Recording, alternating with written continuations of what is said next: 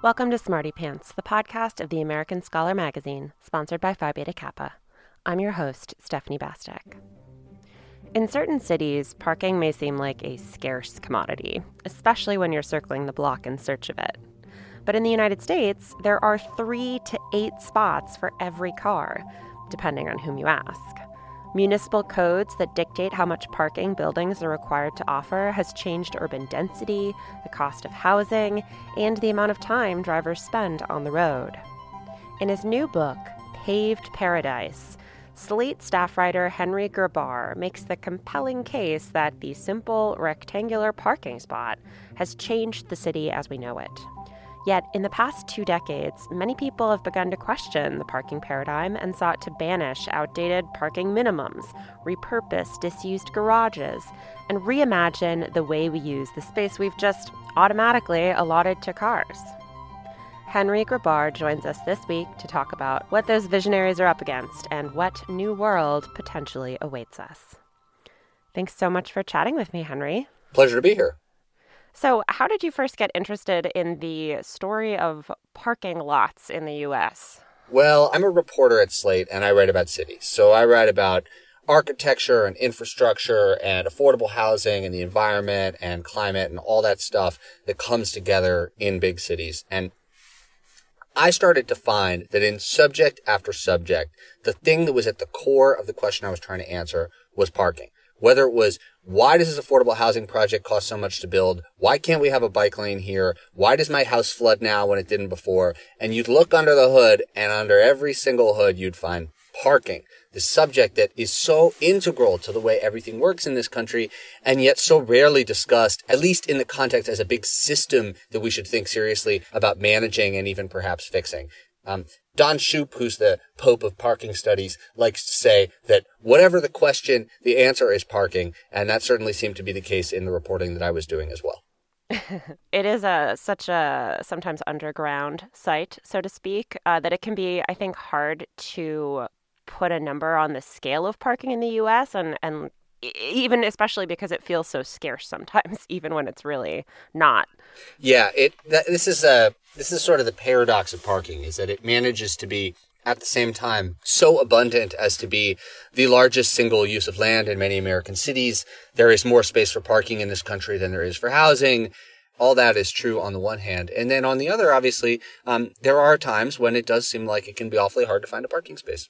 You point out pretty early on that, like, sometimes when people are talking about parking. They're talking about parking, and a lot of the time they're actually talking about something else entirely or using parking as a shield for their less uh, politically correct views, shall we say.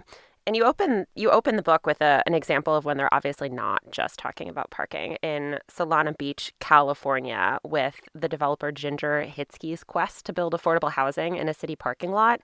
Can you talk about that example and like what spoke to you so much about it that you wanted to devote basically a whole chapter to it? Well, I knew going into this that parking was a major impediment to the creation of affordable housing in this country. And that's for two reasons. One is that it costs a lot of money. So if you're trying to build a project and people aren't um, and, and, you're not trying to like, you know, extract the maximum amount of rents or sales price as possible, then it becomes super important that you find cost savings on everything else. And parking is super expensive. It takes up like 10, 20% of the budget a lot of the time. And the second part of that is that, um, because most new projects in this country have to, to some degree, pass muster with uh, local political officials or with councils of neighbors or the other people who um, eventually decide what gets built. Um, the provision of parking becomes a kind of um, a, a, choke point at which people can evaluate a project and say, no, this doesn't work. There's not enough parking, etc. So both those things, the cost of parking and parking as a political obstacle, both those things impede the creation of affordable housing. And when I was working on this book, I knew I needed to find a project that expressed those problems in hopefully a neat little narrative package. And uh, I think I found one uh, with this project in Solana Beach, the Pearl. So what happened there? So Ginger Hitzke, this Southern California developer, uh, took Solana Beach up on this offer to try and create affordable housing for a dozen families that had been evicted uh, a couple decades prior. And the city offered up this little uh, parking lot not far from the beach, and they said this is a public parking lot. You can redevelop it. This is where you can build your uh, the affordable housing. uh, you just have to make sure you rebuild all the public parking um, uh, underground. And Ginger, the developer, said, "Okay, works for me. Let's do it." Um, obviously, what she ended up proposing was uh, essentially a 55 space underground garage with a few units of housing on top. But those were the conditions that the city gave her, and um, and, and, that's what she uh, eventually t- tried to build. And, and of course, she failed, and we can talk a little bit about that. But um, I just want to focus for a second on the the imposition that uh, you know they're trying to create housing for 12 displaced families, right? Um, you would think it would be priority number one and um, and an urgent uh, situation for the city, and, and they they literally spent years um, dilly dallying over a spot to, to put this on. And then when they finally selected this parking lot, um, they spent years arguing over whether the parking that would be rebuilt underground was the same as the parking that had initially occupied the site.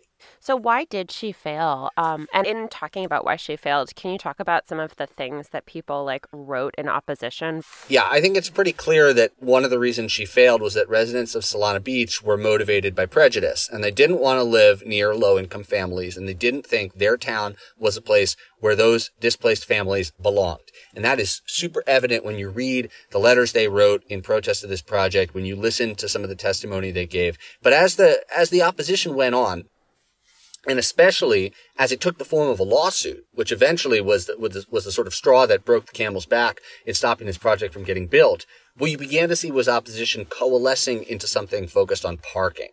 And I think this is this is the role that parking plays in a lot of places in this country. Is it's it's it's considered a, a kind of apolitical, technocratic objection to stop any kind of change at all that might happen in the urban environment, whether it's uh, creating a bike lane, affordable housing, anything like that parking has become such a third rail in American politics that it can be invoked to oppose even uh, the most urgent thing uh, we can do as a society, which is to create um, housing for people who need it desperately. Yeah. I mean, it feels like that story is super common. You hear variations on it everywhere in DC where I live, in New York, in Chicago, in, you know, further flung suburbs, smaller cities. And I'm curious how we got here. Like how did a car's housing become more important than a person's housing? That is a neat way of uh, summing it up. And I think that a few things have happened. I mean, one of them is that people who moved into cities when they were um, at their low point population wise in the 1960s and 70s became attached to the idea that free curb parking was something that came with the territory. That when you moved into a city, you were entitled to a place to store your car or your cars on the curb directly in front of your house. And in the last couple decades, as urban populations have rebounded, we've begun to see that expectation come under some pressure. Uh, and to me, uh, there's a pretty direct link between that uh, sense of entitlement to public property in front of the house and the opposition to new housing. Because when you see new neighbors arriving, and especially when that new building is being built without its own parking garage, you naturally see a threat to your own, what you view as your own possession, which is the curbside in front of your house. And, and so by by making by allowing people to feel so territorial about it, we've created a space where um, they uh, they they become you know they see new neighbors, new businesses, and new development in the city through the prism of parking spaces. They see new neighbors as coming in parking space uh, sized boxes, right? And uh, and that's a very that's a very toxic development. And I think that leads the way to a lot of the sort of Malthusian thinking that we see on display in many of the country cities or suburbs. This idea that this community is full. There's no more room here. Well, nobody ever says there's no more room for kids playing uh, soccer in the park or there's no more room for people walking their dogs on this sidewalk. What they mean when they say there's no more room is there's no more room for cars. And in particular, there's no more room for parking on the street. I think the story of how we got there is a super interesting part of your book. And I didn't quite realize how backwards in hindsight city officials had it at the time. You, you spent a lot of time in the mid century, you know, when we're starting to have city centers losing population and fleeing to the suburbs. And a lot of city officials were making the argument that building more parking downtown would prevent people from moving to the suburbs. Uh, and it seems really obvious to me that that would just encourage people to drive in from out of town. Kind of like there's this Parisian deputy mayor you speak to who has a beautiful summary of it and calls parking garages vacuum cleaners for cars. Like, where did this weird idea come from? Well, I I think they were onto something, and the thing they were onto is that um, they all had traffic problems. So it wasn't just that they were trying to um, emulate what the suburbs were offering. That was part of it. But they also viewed it as a solution to their own issue. Uh, and they saw that issue primarily not as people fleeing at first, uh, but as traffic. And the idea that, uh, more parking is a solution to traffic is very intuitive because a lot of traffic is in fact caused by people looking for parking. So you see a lot of people looking for parking. You say, God, this congestion is strangling our city. Let's build a ton of parking lots. They'll have a place to park, uh, and and we'll be we'll be done with this with this terrible problem. But uh, in fact, what what happens is the more parking you build, the more people drive, uh, the less people use other modes of transportation, and you find that you haven't actually solved the the traffic problem. But what you have done is uh, bulldozed a lot of your city um, to create more parking. So there is a kind of tragedy in that. But I, I I'm sympathetic to, to, to where they were coming from and what they were thinking. Um, it just turns out it's, it's actually sort of the opposite. Um, the, the more parking you create, um, the more people wind up driving and the more traffic you have. And if you do have a traffic problem caused by people looking for parking, the answer is usually not to create more parking, but instead to think more carefully about how you manage the parking you have. I'm curious if there are like examples where cities have tried stuff like that, where they've tried to sort of reverse what was done in the mid century, say, like maybe. I don't know if we have to look as far afield as Paris, but I know Paris has gotten a lot of press, especially since the pandemic, for cutting cars. Well, no, I mean let's let's take a let's take a domestic example. I mean, I think um, one of the examples in the book that I think is the most interesting is is what happened in San Francisco. So San Francisco famous for having a uh, this sort of like lovely pre-war urbanism that that people think is like super cute, and I agree, it's very charming. Um, it also had a serious traffic and parking problem. And one of the things the city planners tried uh, in 2015 or so was they said, all right, what if instead of charging the same price for all this public parking, we charge based on how badly people want to park there and how popular a particular block is. And this makes a lot of sense because like some blocks have a lot of amenities and attractions, restaurants and stores, and some blocks don't. And obviously, the parking on those busy blocks was always congested. People always were circling looking for spots, whereas the parking on those uh, unloved blocks uh, was often open and available.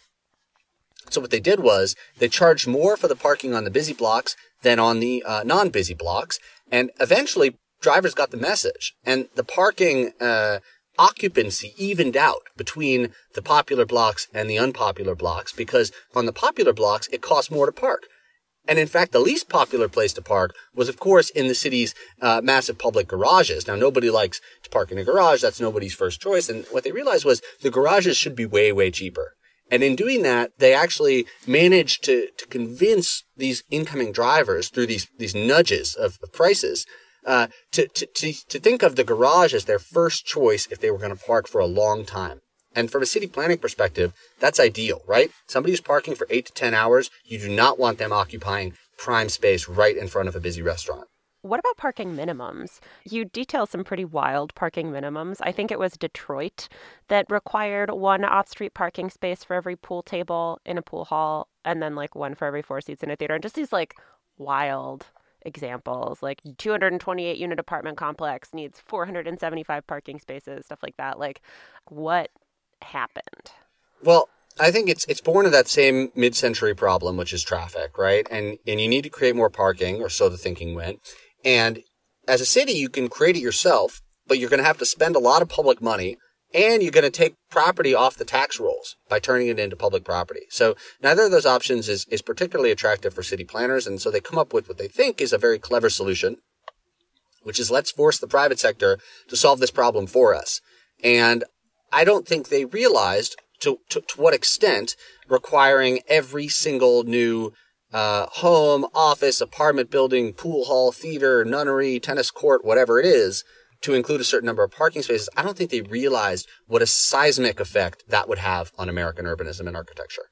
What kind of effect did it have? How did it change the landscape of American cities since like the mid century? Let's take the example of a restaurant. In most cities that have parking minimums, which is most jurisdictions in the United States, building a restaurant requires um, uh, one parking space for every 100 square feet of interior restaurant space.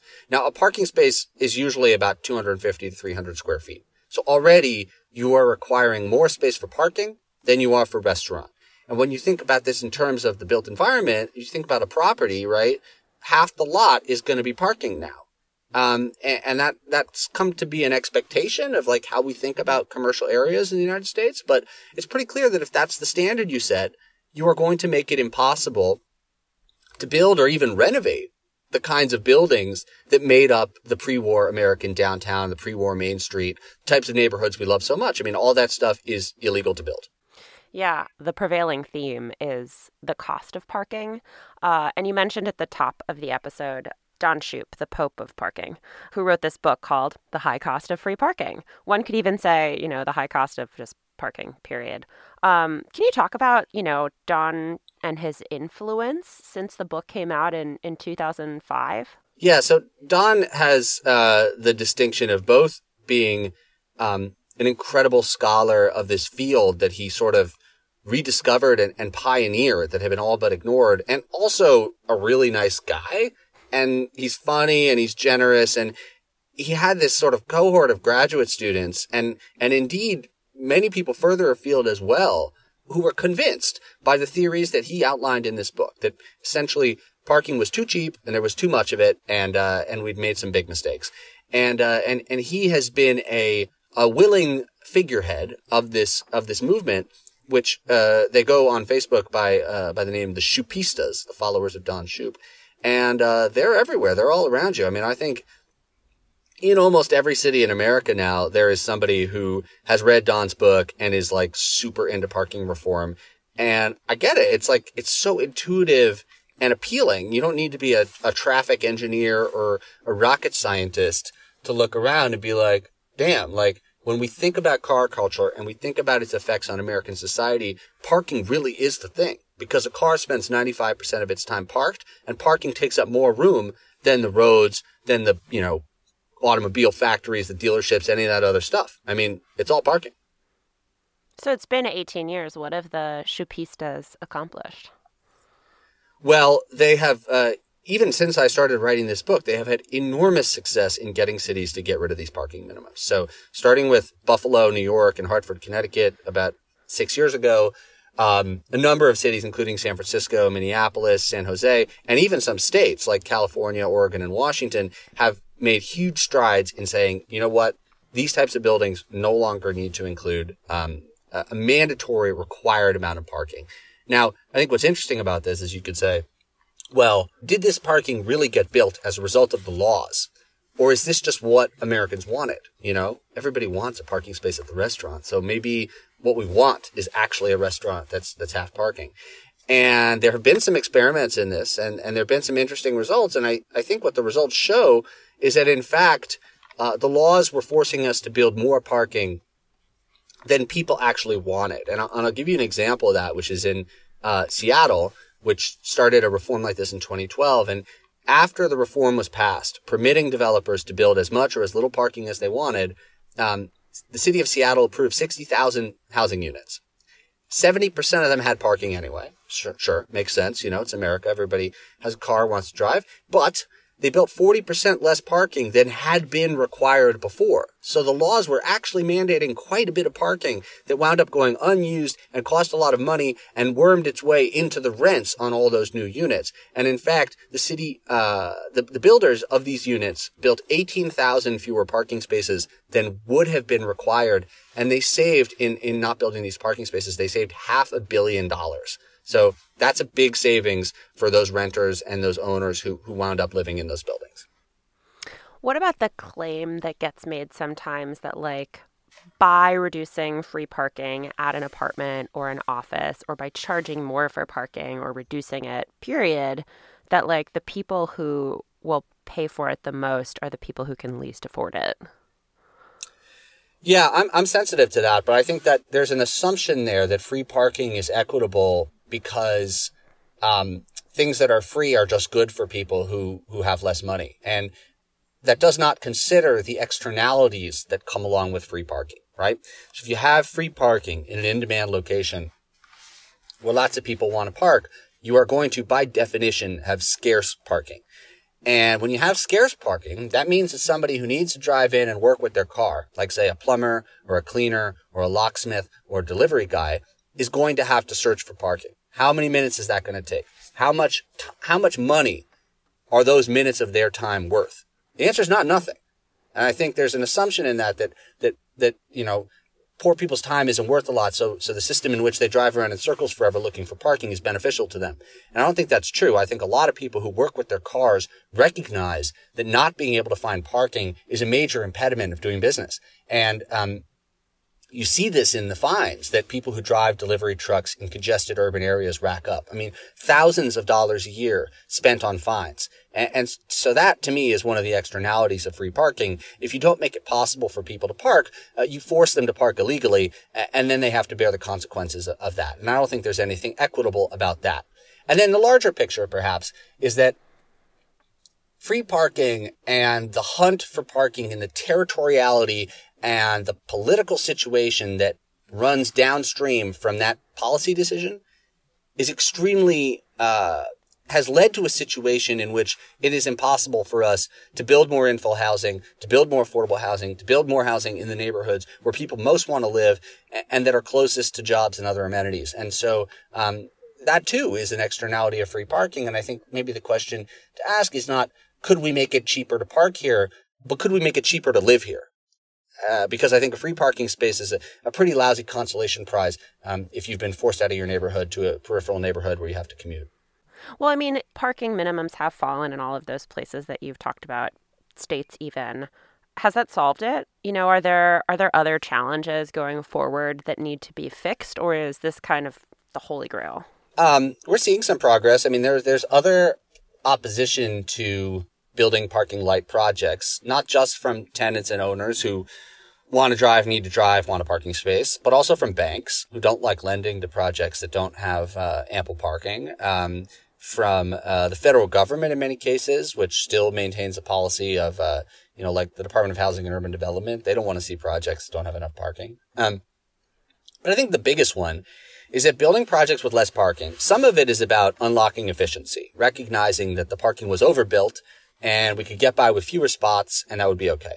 But some of it indeed is about hoping for a society in which fewer trips are made by car. And for that to happen, parking is the great determinant of whether people drive, but it's not the only one. And cities need to uh, think about their streets at the same time as they're thinking about their land uses. And so we can build a lot of housing with no parking, but if that housing is still on a street where guys in pickup trucks are going 55 miles an hour and there's some bike lane that's painted into the third lane, nobody's going to want to bike their kids to school there, right? And so like the transition towards making some of these shorter trips on foot, on bike, etc., really depends on um, making changes to the streets as well as making changes to the land uses. How do you think we can solve this mess? Like, what do you think needs to happen nationwide in order for parking to be redefined, to be fixed, to be available, but not be like the big honking problem it is? I think several of the reforms that are already in progress are very promising. And those include like better management of street parking by making people pay for it, no longer requiring people to build parking with every new unit of housing. Those are pretty obvious, I think. And, and I, I think the places that are putting them into place are, are seeing results. Um, but the larger thing is that obviously America is a very car dependent society. And I don't think that any parking reformers expect that we're going to suddenly have lots of households who want to go car free. That said, the median American household has 2.2 cars. So when we talk about reducing the role of parking and driving in American life, we're not saying you can't drive anymore. You're not going to need a car. We're saying maybe on the margins, some of those trips you make, you could make another way than driving. And that depends again both on being smarter about the provision of parking, but also being smarter about the design of streets, which, by the way, of course, is related to parking. I mean, the reason you can't have a, a good bus lane or a protected bike lane or safe intersections where kids can cross is often because cities are reluctant to remove parking spaces from, for example, around intersections. Are there some cities that you can point to as like a guiding light, things that you think we should try that other cities have implemented maybe around the world? You know, I, I, wrote recently about the changes that are underway in Paris, and I think the mayor and her team in Paris are showing what to Americanize looks like uncommon um, forthrightness in their discussion of why parking is a problem for the city.